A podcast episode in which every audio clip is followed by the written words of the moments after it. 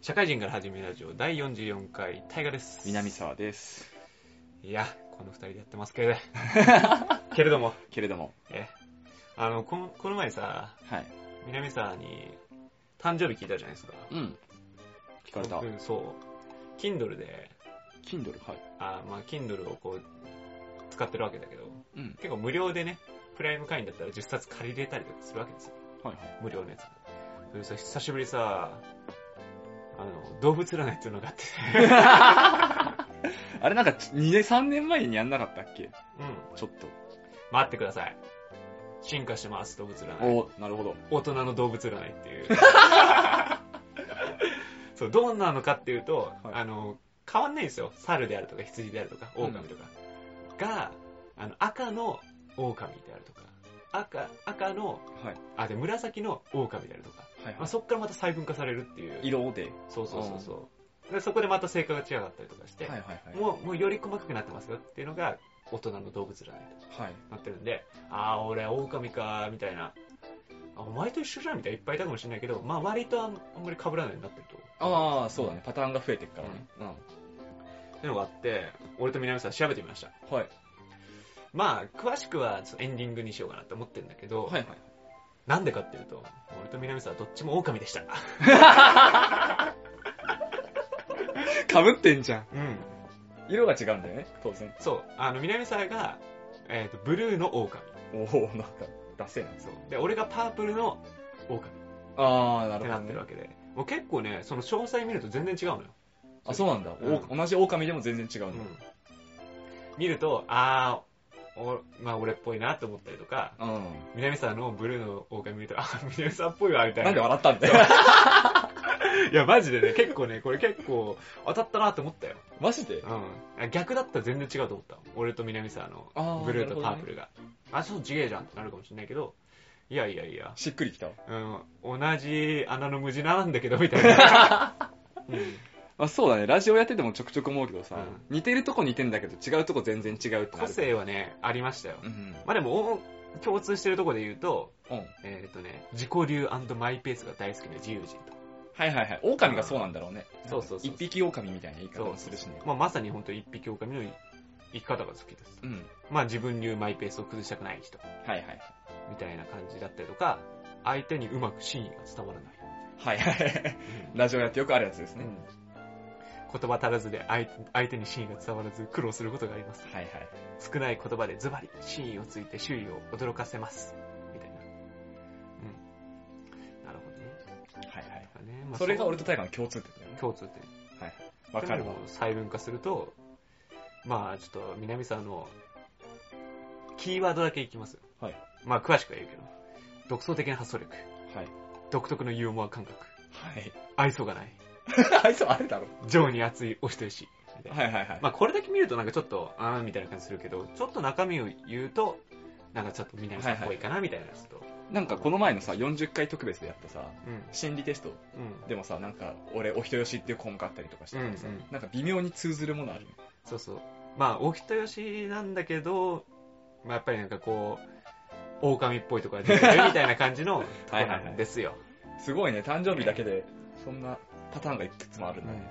まあちょっと長くなるんでエンディングに回そうかと思いますけれども、えっ、と、あと告知が一つはありましてですね、お願いします。あの、4月をもってみたいな、残念なんだ、残念だ。いや、ついに終わりが、 終わりがね。みたいなとこなんですけど、嘘です。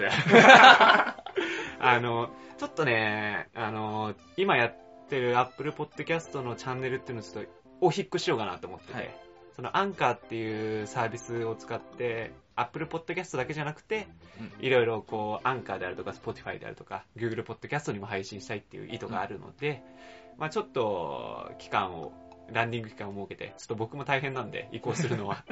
あの、移行しつつ、あの、まあどれぐらいになるのかな ?5 月ぐらいになるのかなうん。わかんないけど、えー、バツッと、そのポッド今のポッドキャストを閉じて完全移行しようかなって思っているんで、はい。えっ、と、そうね、ツイッターとかでも改めて告知しますけど、あの、このポッドキャストしか聞いてないよって人に関しては、えー、いつかその時が来ると思って、はい。待ち構えておいてください。はい。まあ、改めてね、あの、クローズするときはまた言いますので、はい。っていう感じっすけどね。まあなんか方法あるような気もするんだけどね、ちょっとね、僕わかんないんだよね。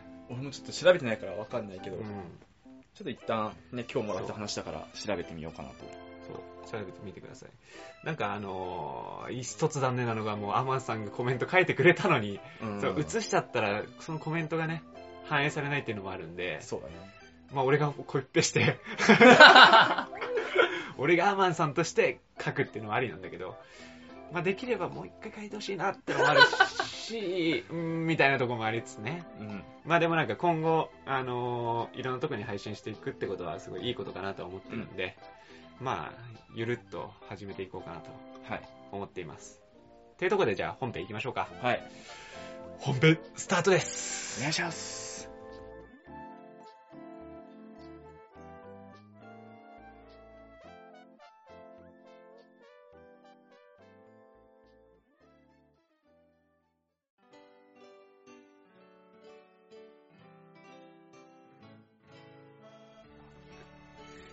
はい、本編です。はい、本編やります。えー、今回お話しする心理学は、前回 SNS のお話をしたじゃないですか。したなぁ。おー前回したのは、えっと、マズローの5段階欲求の触りと、SNS 向いてる人向いてない人みたいな。あー、やったね。はいはい。そうそうそう。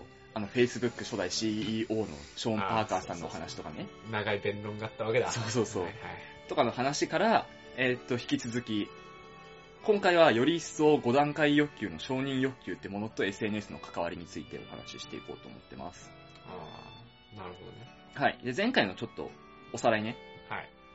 で、今回に引き継ぐもので言うと、えまず、マズローの5段階欲求が、えー生理的欲求と安全欲求、社会的欲求、承認欲求、自己実現欲求の5段階で成り立ってますと。うん。で、えー現代社会では、社会的欲求と承認欲求が、えー入れ替わりつつあるという現状があるよって話をしました。あー、うん。序列ってあったんだっけ序列があったの。そうそう、1個ステップ踏んで、あー、安全欲求が満ちてる人は次に、えーあー社会的欲求を求めるようになる。降りてくるってやつね。そうそうそう。はい。で、えー社会的欲求っていうのが何かに所属したいとかね、うん、うん、っていう欲求で、承認欲求が満たされたいっていうか、認めてほしいっていう欲求なので、えー現代社会は、えー承認欲求へのアクセスが手軽です、ネットによって。うん。だから、承認欲求を手に入れた先に集団として属したいっていうね、うんうん。考えでなってますっていう話を前回したんですけど、うん。えーとね、それにちょっと付随するお話として、SNS に関係性がある承認欲求に対して、う4つのタイプ分類が可能であるということを、ん。まずお話ししたいとはい。思います。分類方法は、承認欲求の強さ、強弱だね、うと、承認されたい相手ん。うん。が数なのか質なのか。うん。はい。で、え4つの分類分けができますと。はい。で、まず、一番最初に、アイドルタイプっていうね、ここのアイドルは、怠ける方のアイドルじゃなくて、完全にあの、AKB とかの方のアイドルで、うんうん承認欲求が強く、承認の数を求めるタイプの人のことを言います。うん。そうね。数だね。どういう人かというと、10代、20代に多いです。うで、Twitter とか Instagram を利用している傾向にあります。ん。うん。で充実している、毎日を送っているという自分を不特定多数の人に見てほしいっていう傾向がある方々のことをこういうタイプで分類します。いますいます。もう、バッチリ想像でき るよ。まあ、本当に、うんあの、Twitter とかで問題行動を起こしている人も多分こういううんタイプが多いのかなと。はいはい。で、次が、ミーハータイプ。ああ、はい。もう、で、これは、えー承認欲求が強く、質を求める人。うんで、30代とか40代に多いです。うん。うんうんうん。わかるわかる。で、幅広い交友関係を持つんだけど、不特定多数の人と仲良くしようとか、不特定多数の人の情報にアクセスするんじゃなくて、えー自分の趣味とか、自分の知ってる範囲に幅広く交友関係を持とうとする人たちだね、うん。 SNS でうん。うん Facebook を利用する傾向が強いです。うん。ミーハーなんだ。ミーハーだね。ああ、いろんな方に手広く行くみたいな。あー、はいはい。手広く行って、その場所で、えー質が高い承認をされたいはいはい。という人のことだね。で、3番目が、議論系オタクタイプ。ほ何もういや、大体もう、タイトルでわかるもんね。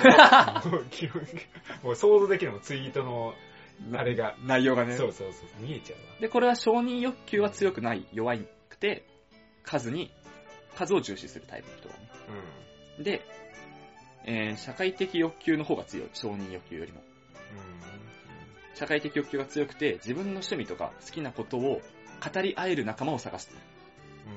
探すために、えっ、と、手広くね、不特定多数の人に、俺はこんなものが好きなんだぞっていうアピールをする人のことを、このタイプで分類します。はい。ツイッターが非常に多い、利用者が。だよねで、これは10代、20代、30代、10代から30代の方が多いです。うん。うんで、最後が協調的フォロワータイプ。うん。で、まあ、あまりの弱、弱い、うん。弱さと質を求める人で、40代から60代に多いんですけど、どっちかっていうと、SNS とかいうよりは LINE とかを利用することが多くて、うん。利用目的が現実世界のつながりを保つためのツールとして、はいはいはい。自分の知り合いだけあアクセスできる Twitter だったりとか、うん。ママ友同士の LINE だったりとかね。っていうのを利用するタイプの4つに、えー SNS を利用する人の承認欲求っていうのは分かれますとうん。はいはい。イメージできます。言われています。で、総じて10代っていうのは、えー数。うん。で、60歳以上の方とか60付近の方は質を重視する傾向にありますと。う承認のね。で、さらに若者たちね、10代、20代までかな、ん。うん。の方たちは Twitter とかインスタとかを、えー使い分ける傾向が非常に多くてですね。裏垢みたいなね。そうそうそうそうそう、裏垢みたいなやつね。傾向が強くて、えーその理由として、普段の自分を認めてほしい承認欲求と、うえー特別なことをしている自分を認めてほしい承認欲求の2つがあって、ん。うん。それを使い分けるために、えー複数アカウント持ってたりとかする傾向がありますと言われていて、Twitter は普段の自分、インスタは特別な自分を見てほしいという傾向が強いとうん。いうんう分析結果になっています。一番ねじれてる世代ってことですか そうですね。要は。一番ねじれていますね。なるほど。っていうのが、えーまずタイプのお話でした。うんうん。で、えーさらに承認欲求っていうのは、承認欲求の中にタイプが、タイプというか種類が3つあるよっていうお話うんうん、をししていきます。まず、神話的承認うん、と集団的承認と一般的承認っていう3つの承認があります。うん、で、これは、えーっと、承認欲求の中でも、一重に承認欲求が満たされると言っても、神話的承認が満たされてて、集団的承認が満たされてない状態でも、はい。その二つの足し算で承認欲求が満満ちてると思えるぐらいの量があれば、うん、あの、集団的承認が足りてなくても満足してしまうと。うん、うん、偏ってても OK なんだね、要はう。ん、うん、三つがバランスよくっていう必要はないというものになってます。うん、で、神話的承認ってのは何ぞやって話だすると、うんこれは無条件の承認という言い方をしてて、神話神話。えっとね、親しいに、あー平和のは和い、はい、はい。で神話。これは無条件で、存在することへの承認。うん、で、えーっと、例で言うと家族とか友人関係だね。うん。相手、の能力とか、その相手がしたことに対して認めてあげるんじゃなくうて、ん、まあ俺で言ったら南沢っていう存在を認めてくれてると。っはい、はい。ていう状況を、えー神話的承認。うん、で、集団的承認っていうのは技術や知識が、えー承認されている状態。うん、で、まあ学校とかクラス、うん、会社とかうん、の承認は集団的承認になってます。うん、一般的承認っていうのは困っている人を助けるだとか、うん、えー多くの人の役に立つ何かを企画したりとかするうん、ことによって、立場とか、その集団とかっていうものを超越した価値があると承認されることだね。これは芸能人とか、うん、うん、あの、見知らぬ人にさ、承認されるわけじゃん。あいつ面白いみたいな。っていう承認されるってことで、えー昔であれば芸能人とか、えー政治家だったりとか、うん、っていう一部マスコミに取り上げられる対象の人だけにしか存在しないというか、うん、いほその他の人にはちょっと高値の花っていうか、手が届かないところにあった承認ですね。で、SNS っていうものは、その中でも集団的承認と一般的承認を求めて使用する人が多いはいはいはい。と言われています。これを受けてですね、えーなぜ SNS ってものが流行しているかっていう話なんですけど、うん。うん。えーっとね、まあ、よく聞くセリフとして最近の若者はと、はい。ツイッターとかを見、ツイッターのなんか、えー炎上騒ぎとか見てて、それを見た大人とかがね、最近の若者はなんて、みたいなね、うん。言い方をするじゃないですか。で、その最近の若者はって言うんだけど、承認欲求が最近の若者は強い傾向にあるわけではないです。はいはいはい承はい。認欲求の強さ自体は昔の人も今の人も変わらないですと。変わらないんだ。はい。へえ。なのになぜこうなっているのかっていうとこですね。うんお話しさせていただきますと、えー上の3つのさっきのね、神話集団一般のね、うん3つの承認のバランスが崩れていると、最近の若者は。うーん。うん。昔っていうのは、えーまあ死の交渉の時代とかもそうだと思うんです。の時代からうん今まで結構遡ってきて、えー神話的承認っていうのの割合が高かったんですね。うん。自分の子供ってものがいたら、親は無条件で愛してくれてたし、うん。で、友人関係とかになっても気兼ねなく喋れたりだとかね。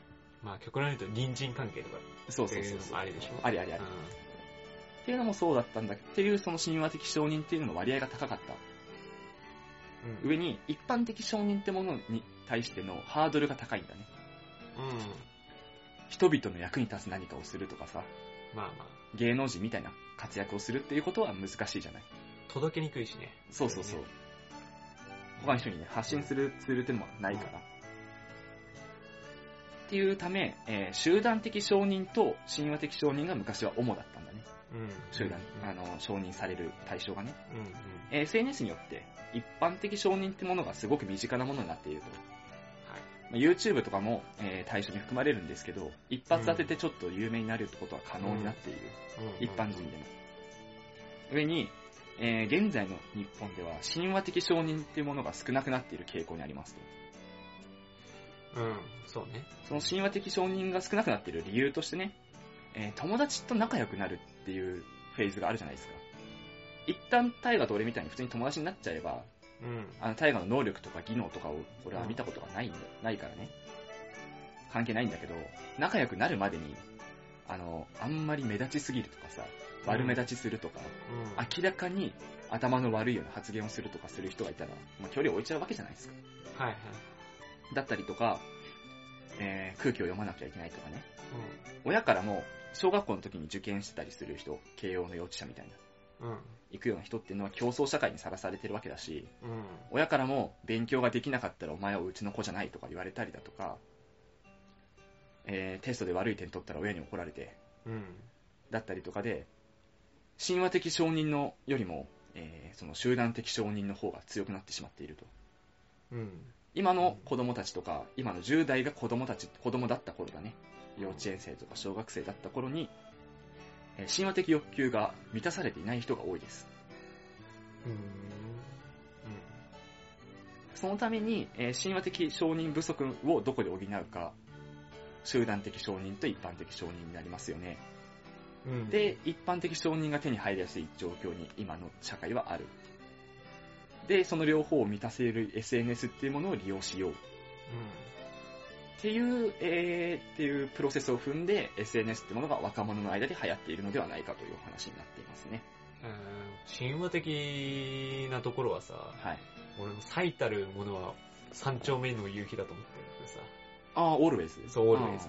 なんかあれっぽい、なんかあれがあったから満たされてたんだろうなって思うけどね。そうだね。あそういう、あの、昭和の話だよね。そう。なんか、その友達になるフェーズっていうよりもなんかこう、みんなで育てるみたいなさ。そうそうそうだね。子供をさ。うん。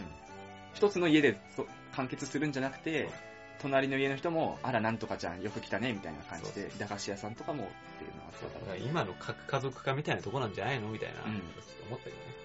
ら。あるで、そう。それ含めて、えー社会の仕組みっていうものもそうだし、えー教育の時点での問題っていうのも非常に大きいです。今の若者が問題を起こしていることっていうのうはん原因がね。えー親が子供に神話的承認を与えない、与えずに、競争の観点っていうものを強く与えすぎるっていうのが非常に問題になってます。はい。え教育心理学のところにちょっと踏み込んじゃうんだけど、うん。子供のうち、えー、0歳から10歳ぐらいかなの間っていうのは、えーっとね、自分の他の他人に対して信頼感を持たせるっていうものが心理学的に非常に重要な年なんだね。他の人を信じていいや、いいんだって思えるようにね。そのためには、まず親が信じてあげる。うん。うん。で、親が信じられる存在になる。子供から自分の親を信じていいんだって思ってくれる存在にならなきゃいけない。うん。っていうのが教育心理学である年なんですけど、その間のの育て方っていうものを今一度見直した方がいいのではっていううん。お話であって、これは自分が親になった時もぜひね、あの皆さん参考にしてほしいなっていうのもあるんだけど、うん。まあ結構昔からあると思うんですけど、ドラマとかでもまあちょくちょく見る、うちの子は周りの子に比べて勉強ができないとか、うん。まだ幼稚園生なのにね、はい。隣の子と同じ、えーぐらいで生まれたけど、隣の子はもう立った。うちの子はまだ立てないとか、うん言葉を喋った喋んないみたいなうん。ところで子供に愛情を注げなくなってしまうとかいうことをしていると、将来的にツイッターとかで問題行動を起こすような子に育ってしまうかもよと。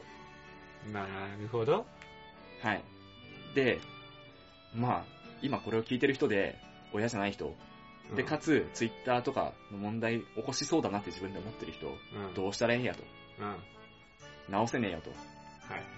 いう人は、他者承認と自己承認っていう言葉を覚えておいてほしいです。はい。その承認欲求にも、えーさらに、他人、今まで話したのは全部他者承認なんだね。うん。他の人から認めてもらう他者承認ってものになってるんだけど、なるほどね。それとは別ベクトルで自己承認ってものがあります。はい。うん。これは自分で自分を認めてあげるものだね。で、これは、えーっと、アドラーさんが言ってる話なんだけど、アドラーっていう心理学者がうん。うん。いまして、あの、他人に依存する承認欲求は不自由だと。だから、自分が自分の信じたことをやって自分を認めてやることで承認欲求は満たせる。そっちの方が自由な生き方ができるぞとうん。うん。うん。おっしゃってるんですね。これは嫌われる勇気っていう著書にもあるんだけど、まあそれも強すぎてもまあいかんっていうのを思うので、その他者承認と自己承認のバランスを取りましょうと。自分が愛人に愛されるような存在じゃないとか、うん。うん。えー他の人に認めてもらわなきゃじゃなくて、自分の信念を持って、え自分の信じる道を行って、今自分は他人から認めてもらってないけど、自分の信じてることやってるんだから大丈夫だっていう意識で自己を承認してあげると、承認欲求、他者承認にえー支配されずに日々を過ごせるのではないでしょうかというのが今回のお話でした。うん。なるほど。なるほど。なるほどです。なるほどです。難しいね。難しいで他す、者。ね承認っつうのは悪なのかね。あそういうわけではない。悪、あアドラーさんは悪と言ってるね。そんな不自由な欲求あってたまるかと。承認欲求の中に全振りで自己承認だったらどういう、どうなるん だろうね。いいのかね。それで、それはそれでいいのかね。満たされたら。そういう人もいるんだろうね。それで満たして成功する人もいるだろうけど、それがこじらせるともしかしたらニートでいいじゃねえかみたいなうん。うん。うん。ことになっちゃうかもしれないから。そうね。エンディングいきますうん。エニギング。ありがとエンディングいきましょう。うございます。はい。じゃあエニギングです。はい。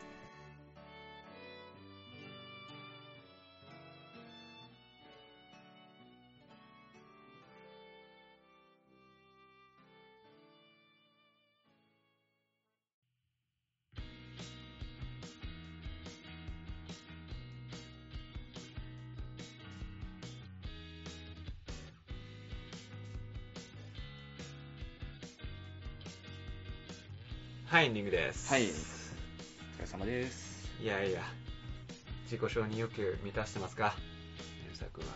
自己承認でも難しくない自分を認めてあげるって。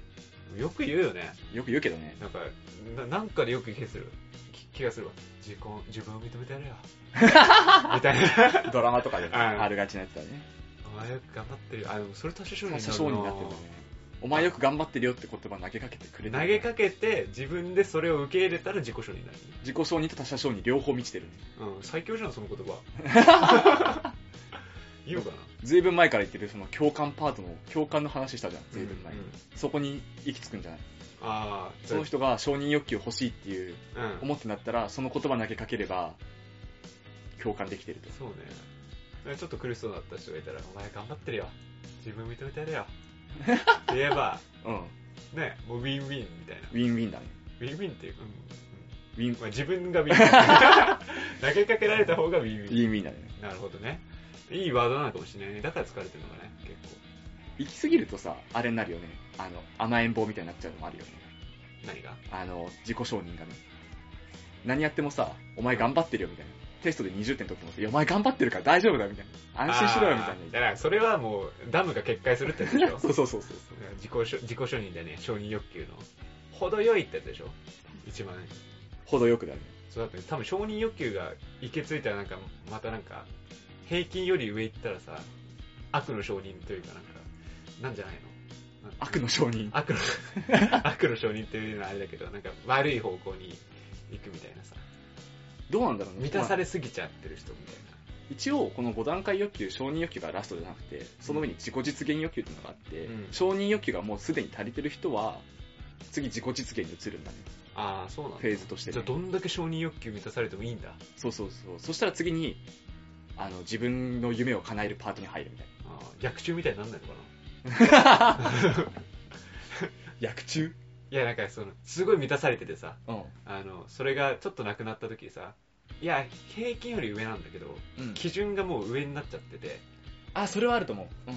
やもっと承認されたいみたいな。いや、足りないみたいな。あ、それはあると思う。でしょ、うんなんかツイッターとかで100ツイリツイートいつもあったのに、それが50になったら、え足んなくないみたいな。うん、あるあるあるある。それはあでるし。ょなんか、そうだよ。それが悪なのかもしれないよね。だからそうだねその、今、さっきの話で言うとさ。人によってやっぱりその承認のハードルみたいに違うじゃん。う今俺たちのそのシャカラジのさ、うんアカウントって、ん。う100リツイートとか絶対いかないじゃん。いかないいかないん。。でも100リツイートがさ、いざ1回来たらさ、めっちゃ承認欲求満ちるじゃん。うんで、それが、3週間続いて、急に今に戻ったら さ、あの、しょ今承認欲求満ちてるはずなのにさ、うん多分その頃には満ちてないよね。そうだよね。もう今完全に満たされてるもん。今満ちてるじゃん承認欲求。まあそうね、これがさ、一人しか見て、聞いてくれなくなったとしたら、確かに満たす、なんかこう、ハードルが今、10ぐらいでそうなんだよね。保ってるもん。そう。あの、社会欲求、承認欲求、自己実現欲求は結構ループしてて、う集団属します、認められます、自分の夢叶えます、そしたらまた集団属しますとか、ん。うっん。うん。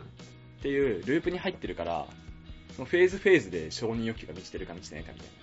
タイミングって何回かあるんだね。うん。なるほどね。一回満ちても、その次に満ちてなかったらまた欲しちゃうしみたいな。あー、そういうね、そうそうそう。定期、定期報告みたいな。定定期更新制だから、どうすんの承承認承認欲求減ってるけどみたいな原因何原因何みたいな 作対比減ってるけどみたいな そうそのフェーズフェーズでの振り返りが以前と比べてになっちゃうと思うから、うん、うん、以前と比べて減っ承認されてなかったら、また激しく欲することになるんだろう。薬中だね。うん、だからなんかあれよねこう株価で言うとさ堅調に堅調になんか作対比102%で伸びてますみたいなのが一番いいってわけ一だよ番ねいいね。それが一番いいと思う。もうもう乱気流みたいなベンチャーみたいな乱気流とかになってるとさ はぁみたいな心が持たないみたいになってくるなるだろうっねてことでしょねうん、なるほどね102%で自己実現もじゃあ次もに102%目指そうで、また102%でおーオッケーオッケーみたいなそうだねで次も102%目指そうっていうのが一番ベストベースだよね一回130パー200パーとかやっちゃって次なんんか減っちゃったら、いや次試作打たなきゃうーんうーんあじゃあ飲食店でみたいな飲食店でああれ取ればみたいな取り返せるかもみたいな、そうねくるどんどん苦しくなるからねうん、狂ってくるんだよななるほどね難しいなだか難しいよねらこのラジオも徐々に徐々にこう増やしていってそうねうんでもいいよ一緒で 別にいいわ別に、うん、ずっと一緒だったら満たされてるから、そうなんねこのこのままでも全然満ちてるけど、うんまあ、増えたら嬉しいのってあるけどね当然100 100.5%ぐらいでうん作対比であそうね作対比でいってると100%切らなきゃいいんだよそうそうそう,、 95%とかなっうん、そうそう今 1, 1がでかいから1減ると泣きたくなっちゃうねたら1減ったら10%減る からそうそうそう90%か っつっていやーみたいな目標102%だったんだけどなーみたいな、そうねうんみたいになっちゃうからね。まあ今さ、承認欲求、承認欲求っつってさ、ラジオを撮ってさ、うん。だって不特定多数の人にあげてるわけじゃん。うん。っ承認欲求望んでる俺たち。てことなんじゃないだよよね。うん。そういうことだよね。えそれって、その行為ってことは、他で満たされてないってことなそうだね。そうそうそうそうそう。の自己承認欲求。あー、そうね。だ足んないのか。た何かがあったのさっき言った一般承認、集団承認、神話承認と、そうまた別の自己承認の4つうん。のどれかが足りてないから、こういうことやってるのかもしれない。あー、どれが足んないんだろう自己分析しないとね。あ、大事大事。自己分析は大事。 でもやっぱり神話じゃないやっぱり。あーやっぱやっぱりすごい思うもん、でも。神話足りないよね。うんうん、足りないと思与えられる機会少ないよね。う。うん一。人暮らししてるっていうのもあるしさ。そ友人関係もそんななんか自分の存在そのまんま認めてくれるう。友人って、二桁いないでしょ、だっていないいないいない。いないしさ。いや、やっぱり僕、やっぱりその社会的な構造の問題だと思うんだよ。うん、構造の問題はでかいと思う。やっぱりなんか思うのは、その、えーっと、すごい田舎に住んでる人たちっうん。て、ほんとまだ村社会だったりとかして、親戚がすごい多かったりとかして、うなんん。か実家に戻ったらみんな愛してくれるとか、そのうんみんな友達とかなってくると、あ結構それだけで満たされるんだろうなってそう思だうねかもしれないけど、僕別に実家に帰っても親しかいないから、そうだね。うちもそうだね。うん、別にね、おじいちゃんおばあちゃんもぐらいじゃないうん行っても、行っても。って考えると、まあ、確かにもう絶対数が多分少ないんだろう少ないとっ思うて思う。その、まあまあ、各親戚のあれが少なかったりとかしても、まあ、絶対数が多い分だけ神話上がるもんね。うん。オールウェイズの時とかで、はさっきの話でいくとね、実家帰るとかさ、たまに顔出す時にさ、隣の親戚とかも、あれ、な誰々君帰ってきたのそう大きくなったわそうそね、うみたいなやりとりが今少ないよね。そうそうそうねそう。だから、あの、僕がちっちゃい頃は一応まだ残ってたけど、その自治体のうん。なんかそういうやつだったりだとか、餅つきをこう、何々団地でありますとかさ、うん。そういうのもさ、多分今ないじゃない、ほぼ。ないね。まあ、あっても草むしりぐらいでしょあったとして、多分そこで満たされる人っていうのは、多分その、何かしらの能力が高い人とかの方が承認されるっていう傾向があったりするのかな。うん、この前運動会で1位だったんだってすごいね、みたいな。うん、うん。うん、比べられちゃうとかね。うん、うん。っていう世代なのかな。子供の頃は目指されてたんだろうなって思うよね。うん、思う思もう学校があって、友達がいて、そこそこ運動できて、勉強もできて、天才みたいな。う。俺たちは結構そうだったかもしれないあー俺多分満たされてたな、ちっちゃい頃は。もうそうだな。俺たちの年代も多分みんなそうだと思うけどね。うん。だから本当に今は本当に厳しいだろう厳しいね。ねだからだから早くそういうの覚えちゃってとか、うん。ああ、こんなんですぐ満たされるんだみたいな。そうだね。ってのもすぐね。神話的承認の前に一般承認、集団承認が来ちゃうっていう。すごいよね。もう隣に役あるみたいな。そうだよね。うん。ね ドーピングみたいなやつがも う、そこら中に落ちてんだもん。それ取っちゃうよね。取っちゃうでしょうね。だって、その役は、まあ、悪いもんだと分かってるけどさ、別に SNS 悪いもんじゃないから、SNS 自体は。そうね。悪いことしてるって意識はないだろうし、別に悪いことしてないし、うん。問題行動を起こさない限りはね。何タイプまあ、SNS 今やんないからな。まあ、俺もそうね、あんまやんないけど。やったら、ラジオやんなくていいぐらいの承認欲満たされるのかもね。どうなんだろうね。うん。ラジオは結構さ、やり、最初に俺たちがさ、自己実現欲求から始まってるじゃん、ラジオって。うん、ラジオ撮りたいねから始まって、やるからには見てほしいねっていう。 ブレイクダウンが逆からいそう逆からいっちゃったから。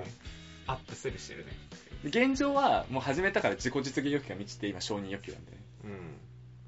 なるほどね。まあまあまあ、自己分析的なやつも面白いですね。ちゃんと自己分析したらね、足りてないところとか、まあ、総じてみんな神話が足りてないとは思うけどね。集団とかまあ足りてるっしょ。別に。あの、わわかんないよ、会社の中ですげえお荷物扱いされてる人とかいたら、ああ、そう社内ニートみたいなさまあまあ確かに。窓窓際際族族とかになったら、そうそうその時になってないとわかんないけどね。今んとこまあ普通に、普通に仕事してたら、うん。そんなね、過大な集、そう、集団のやつほどそんなに成長率求めてないもんな。そうだね。うん、110%ぐらいですかね、みたいな感じの、うん毎年毎年。そんなもんで上がればいいかな、みたいな。 去年より信頼されてればいいかな、みたいな、とかね。 やってやるぜそんな熱い気持ちはないっすよ。あと入社してさ、えー会社に入ってさ、うん最初の方とかさ、まあ、何も仕事わかんないみたいな時さ、うん、うん、あの他の部署からのなんか問い合わせとかさ、そういうの全くなくてさ、それがなんか一人、あれこの件ってどうなってるみたいな話をさ、うんされた時点で俺すごい承認欲求満ちた感あったよ。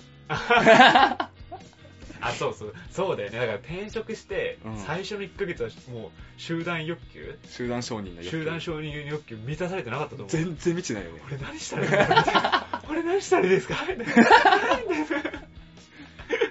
で、だんだんなんかね、認められてきて、うんこれやっといてとか言われたりとかう、んこれどうなってるって聞かれた時に、いやー、満ちてるわーって思ったわ。コピーだけでちょっとね、 やりますみたいな。そう何か一個仕事するだけですげえ嬉しかった。だよね。もう今だってコピーやってるから、お前がやれよ、バカ。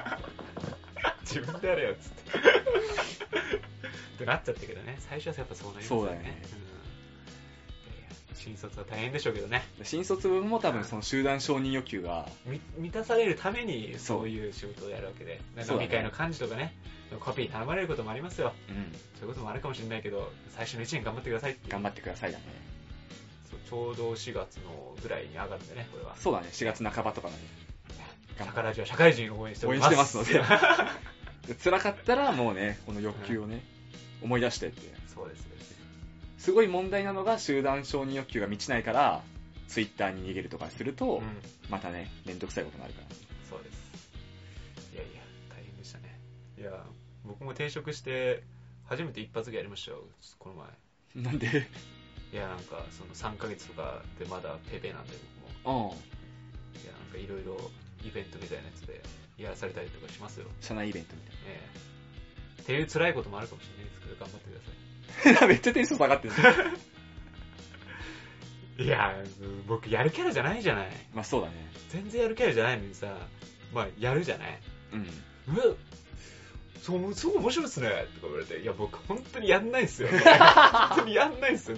こそんなキャラ押し付けないでくださ い。うん普段からやるキャラみたいな手でさ、怒られてもみたいな。この前やったから次もいける 人。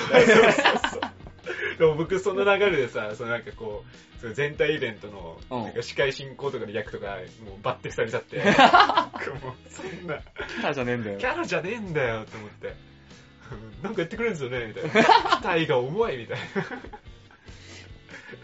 まあやるしかないけどね、そういうの。やれって言われたらね。しょうがないですよ。サラリーマンってそういうもんですからね。サラリーマンとかね、ちゃんと働いてる人は多分その集団承認が得られる環境にいるからね、会社で認められるとかね。そうです。学校だよね、問題はね。まあそういう話もしていきましょうか。はい、もう。というところで自己分分析やっていきましょうか。あ、大人の自己分ところで析。かも。変わって変わって。えーっと、あさっき言ってたのも両方とも狼で一匹狼的なね。はい色が違うと話だったけど。そうそうそう。ブルーとパー ポー。そう。南さんブルーですよ。はい。まあ、独創的な発想力あるらしいんですけど、はいまあ、ちょっとブレイクダウンしていくとね、はい最初はつっけんどんでも誠実で味のある人柄が人を引きつけ、みたいな。あー、でも、あるよね。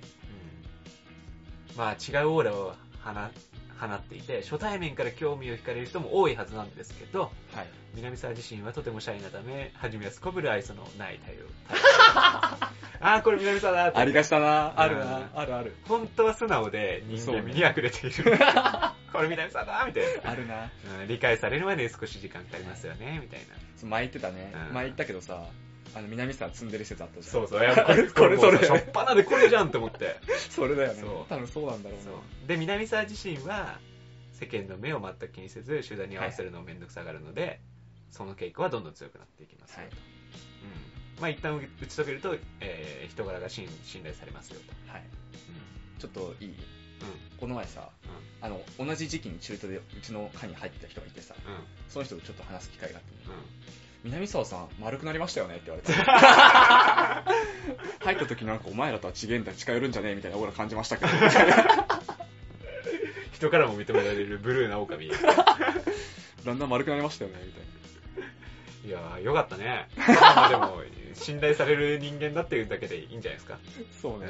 あのその、言えて妙だな。 ししかもそれ言われ たの昨日なのよ。すげえ、すげえなんか思い返したわ。あ、昨日言われたな、みたいな。まあまあでも自覚できるようになってるっていうね。そうね。ね自己分析 がね、高校の時はそうもいかなかったよね。高校の時はうるせえみたい な。 それもう認めねえみたいな。 うんつっけんどんしかなかったよ通ね、勤論だけだったね。まあ、思考パターンっていうのもあってね、はいはい。多数の意見に流されず、その時自分がやりたいように生きたいように生きています。はいはい、そうですね。うん、常に自分の気持ちに正直、はい。変化を求めることが好きな性質を持ってます。そうですね。うん堂々たる気まぐれぶりでしょ気まぐれぶりでしょ。褒められてんだか、けなされてんだかわかんねえな、それ。う。なるほどね。えーまあ、行動パターンもね、はいうんありますよ。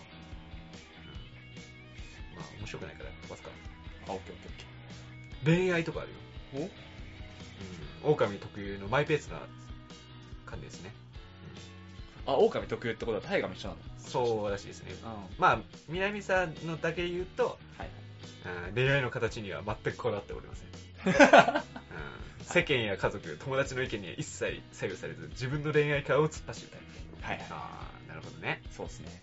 うん。好きになった相手に恋人がいてもおかめなし、年齢が一回り以上離れていても問題なし、画面画面の中にいても問題なしみたいな。でも問題ないだろうね。実際も、実際特に意識しないだろうね。大事なのは気持ちだよね。って考えてる人が、ブルーの狼なんだって。ブルーの割に結構情熱的だね、恋愛は。お南さんの攻略法があるな 南さんと仲良くしたい人っていうのはもうこれをズバッとやれば、い。攻略してみてくうだんさい。過剰な接触は苦手なのでやたらと慣れ慣れしくしたり詮索したりすると不快に思うでしょうとだってそれ、この前パ、パーソナルスペースの話もしたことあったじゃんあ。ーそうだね広いから、俺たちのパーソナルスペース。そうえ広い狭いでしょ広い広い。広いから、入あーっそうてくいうことるの、入ってくるのエリアだけパーソナルスペースがそうねそうねうん程よい距離感を保ちながら接するのがベストです、うん、誤解されやすいので無条件に認めて共感してくれる人には親近感を持ちそうですお、神話商人。なるほど、なるほど。えー警戒して腫れ物にされるような行動も NG。なんかめんどくせえな。うん。ザーって言っちゃダメなんだけど、警戒して腫れ物にするのもダメ。ダメだよ程よい、程よい。この良 さだよね。そうそうそう。めんどくせえな、こいつ、ほんとお前は変わんねえだろ、それ多分。によし、じゃあ僕行きましょうか、はい。うーんとね。いや、南さんも合ってるね。合ってるね。すごい合ってるね。俺、俺のこと言われてるもんね。うん。まあでも南さんと同じ生年月日の人はみんなそれだからね。日本めんどくせえな。でも芸能人とか俺と同じ生年月日の人ほぼ見たことないけどね。本当にうん。サッカー選手、野球選手、芸能人とか見たことないね。マリー・アントワネットが同じ誕生日だったかな。まあ年が違うけどね。まあ時代が時代だったら死んでるよね。マリー・アントワネットも多分そうだったんだろうね。うん。だから本当に今生まれてたら、あの、みんな程よい感覚でこう接してくれてたかもしれないけど、ちょっとあの警戒心強く腫れ物にされちゃったからさ、当時ね、そうそうそう、すごい、ギロチンになっちゃった。すいませんみたいな。じゃあパープルいきましょうか。はい、タイガーですね。うんキーワードは気が強い、仲間を大切にする、頭がいい、正々堂々とした態度う。るかっせえこいい。ようしる。せえ。 正々堂々、あー、でも正々堂々。いやいや、まあでもさ、正々堂々でもでもまあ、まあ、これあんま関係なかったじゃん。あ、そうださね。っき言うとね。えっ、と、中身を言うと、はいみんなと同じでは意味がない。迎合せず個性を発揮。頭が、頭の回転が速く、論理的なものの考え方をする人です。はい。甘いよこびがなく、裏表のない、生真面目な性格。はい。うん。完璧主義だから。そうそうそうそう。うん。まあ、身内を大切にするっていうう考え方ですよ。だから、えっ、と、身内に対しても多少きついことがあっても気兼ねをせずにストレートに、あ、逆か、ごめんごめん。大切にしねえわ。身内に対しても多少きつく言っちゃうよっていう。あー、なるほどね。うん。本人にしてはま全く悪気がないと。はいはい。うん。うん、なるほどね。個性を大切にしてるタイプらしいです。狼の中では一番。うん。論理的な思考なんだね、そう狼はそういうことだね。まあ思考パターンで言うと、物静かな雰囲気なのにとても気の強いパープの狼。はいはいはいはい。強引だと非難されても勝手だと思われても自分の主張を通さずにはいられませんほうほう自我の強さは自信の表れだと固く信じているからっていうねあんまりこいつも面白くねえな面白くねえっていうかめんどくせえめんなどくせえ。 めちゃくちゃめんどくせえやつなの。即断即決をするのが苦手でじっくり考えてから動き出すタイプです、ああ、そうかもねまあねうんレストラン行くと迷うもんな僕行動パターン。はい。肝が座っているためか、いつも堂々としています。はいはいはい。うん、ただ、その姿が周囲を威嚇している場合もありそうです。まあ、金髪だった時もあるからね。威嚇してたね、あの時は。うん、未経験のことに対してはとても慎重で一か八かの勝負には出ませんとそうだろうね。ううんん。行動を起こす前に必ず熟考し自分のこれまでの経験を踏まえて一歩一歩着実に目標に向かって歩んでいくタイプですはい、そうですね。うんいい子だなこいつもよし恋愛、駆け引きは好まず恋人に対しては真心で接していくタイプです愛情は二人でゆっくり育てていくものだと思っていますあーあるよお前そんな純真なやつだったっけ純愛よ純愛でしょそんな純真なやつだったっ根が真面目で一本気なので一旦のめり込むと自分を見失っていることもありそうですけはい。それありそう知的で孤高な雰囲気が女性の心を引きつけるでしょうだ。はい。あー自分のこだわるところには彼女にも同じようにこだわってほしいと思っていますチャラチャラしたい付き合い方が苦手でダブルデートなどを持ってのほかありそう。あーそこを求めちゃうもんね確かありそに、う。うん、紳士的な態度求めちゃうからね、うん、なんかありそうっすね。知的でここがすごいね、うんドッピシャだと思った。いや、結構ね、そう、あの、結構いいこと書いてあったなって、一人の時は思ってたんだけ ど、南さんの後に言うと、いや、なんか南さんよりなんかめんどくさくて、なんかこう、うわーなんか、ダメなやつっぽいな、みたいなな。んかさっき、の哲学と心理学の話で言うと、やっぱ大河の方が哲学チックな感じだよね。ああ、そうそうそうそう。論理的なね、ロジカルチックな考ね。えちゃう。うん。うんなんか飲み会にいたらめんどくさそうだな、みたいな。自我が強いからね。僕の攻略方法。はい。なかなか本音を見せないこのキャラ、キャラの心をつかみたいなら、真正面からの直球勝負では無理でしょうと。ほうほうほう。自分らしさをアピールするとともに、ちょっと気難しい、えー僕に対して全てを受け止めてみせるという包容力を示しておきます。気持ちを伝えたら、あとはパー、えー、と僕の出方を見て合わせていく余裕のスタンスで臨むといいでしょう。これドンピシャなんだよね。これドンピシャなんだよね。本当に。包容力があって、そうそうそう。だからだから相手からちょっとその自分らしさ出してほしいんだよね。うん。で、俺も受け止めるよって言ってくれたら飛び込むもんね。なるほどね。うんそれないとちょっと警戒心がね、やっぱり強いっていうのがあるだろうからね。俺とお前の最初の出会いそんなんじゃなかったと思うけど割り乗りと悪乗りと悪乗りが参上したみたいなうん。うん。多分だから、受け止めたなって思ったんじゃない僕が あ。なるほどねこいつ。大河の悪乗りに対してそうあ俺もな悪乗りで返したからなかなかその包容力ないぜ。 ないぜ、ないぜ。応援力あってかつうんその大河の個性引き出し俺も個性出しみたいなそうそうそう。もうだんだんね、もういい、いいリズムで、こう。やってたのかうんあそっなかたそういうこわとけじゃないかですか。まあそういうミラクルもあるわけじゃないですか。ミラクルもありましたね仲良くなるときっていうのは。 そう仲良くなるときは基本ね何かね偶然とかだからねまあ、そこをさ、この人こういうタイプだからこうやってこうやってとかで考えていけないでしょ。やだねそそこまで熟考していけないですかられね。まあまあでもね両方聞いてやっぱ合ってると思うけどね結構ねあ、まあ割とね、うん狼の部分もそうだし、うんまあどっちもマイペースだしね。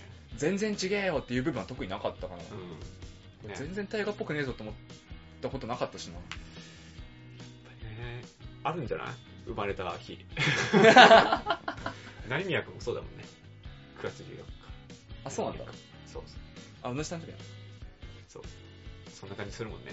あれ、生年月日もいる。年もいるだもん、西暦。あそっか、年もだから違うわ。そうだよでも年もしたら、あんまりわかんないね。ほとんどいないんじゃないうん。あ、そっか、だからマリー・アントマネットも違うよ。全然違う。そっか。じゃあもう周りにいたら、おーいってなるなるだろうね。でも自分がいたら嫌だよね。やだ ね。すごいやだね。うん。すごい、熟考するもんね。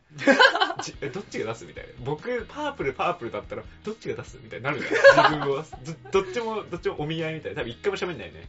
あ、そうだろうね。集団でいたらさうん。どっちも受け止めてよっていう気持ちそうで。そうそうそう。おおい、いみおたいな。いってなって。で、なんかもう絶対喋らな、喋らなきゃいけないタイミングで仲良くなるとかあるかもしれないけど。まあなかなか難しいね、そういうのは。向こうからってか、シチュエーションが完全に作ってくんだけど、場を。そうそう無そ理うな。に。あなんかこの大人の動物占いは、この人と相性いいとか、うん。この人と恋人になった方がいいとか、というのもあるんで、まあ、そういうね、恋人とかで、うんそういうのも調べるのもいいですよ。はいはい。そういうの気に入らねえなって思ったんだけど、そういうの見るものいいですよ。それで会ったら結婚してもいいじゃないですか。別にいいかもしれないけど、はい。まあ友達とこうやってね、話して楽しむのもいいんじゃないですかね。占いは基本誰かとやって盛り上がるのがね、楽しいからね。そうですよ。企業案件これえ。動物占いから金もら ってる。本当にどんだけちっちゃい案件だよ。あーでもね、恋人とかでやったら、いや、全然合わないじゃんとか言って別れればいい。なんで悲願でんだよ別れればいいのになんだ。あ、そっちだったか。切り口が。別れればいいですね別れればいいんです。そんなんで別れるんだったら、もう、ね。本物ないじゃない。そう 前回の話で言うと、誠ないじゃないんだから、すぐ別れなさいよ。本当ないじゃないから。うんそんなんも気にせず愛し愛しなさいよっていう、ね、誠実の愛を貫いてください。愛に終わりはないから。そうです。まず生み たいな。はい、メールアドレスでございます。はい。シャカラジ199にあったマーク Gmail.com です。はい、シャカラジは英語199には数字です。syakaradi199 にあったマーク Gmail.com です。はいブログとかのツイッターとかのコメントでもお待ちしております。いい。はい、じゃあ、また来週ですね。はい。やっていきましょうか。それではまた来週お相手はタイガと。南沢でした。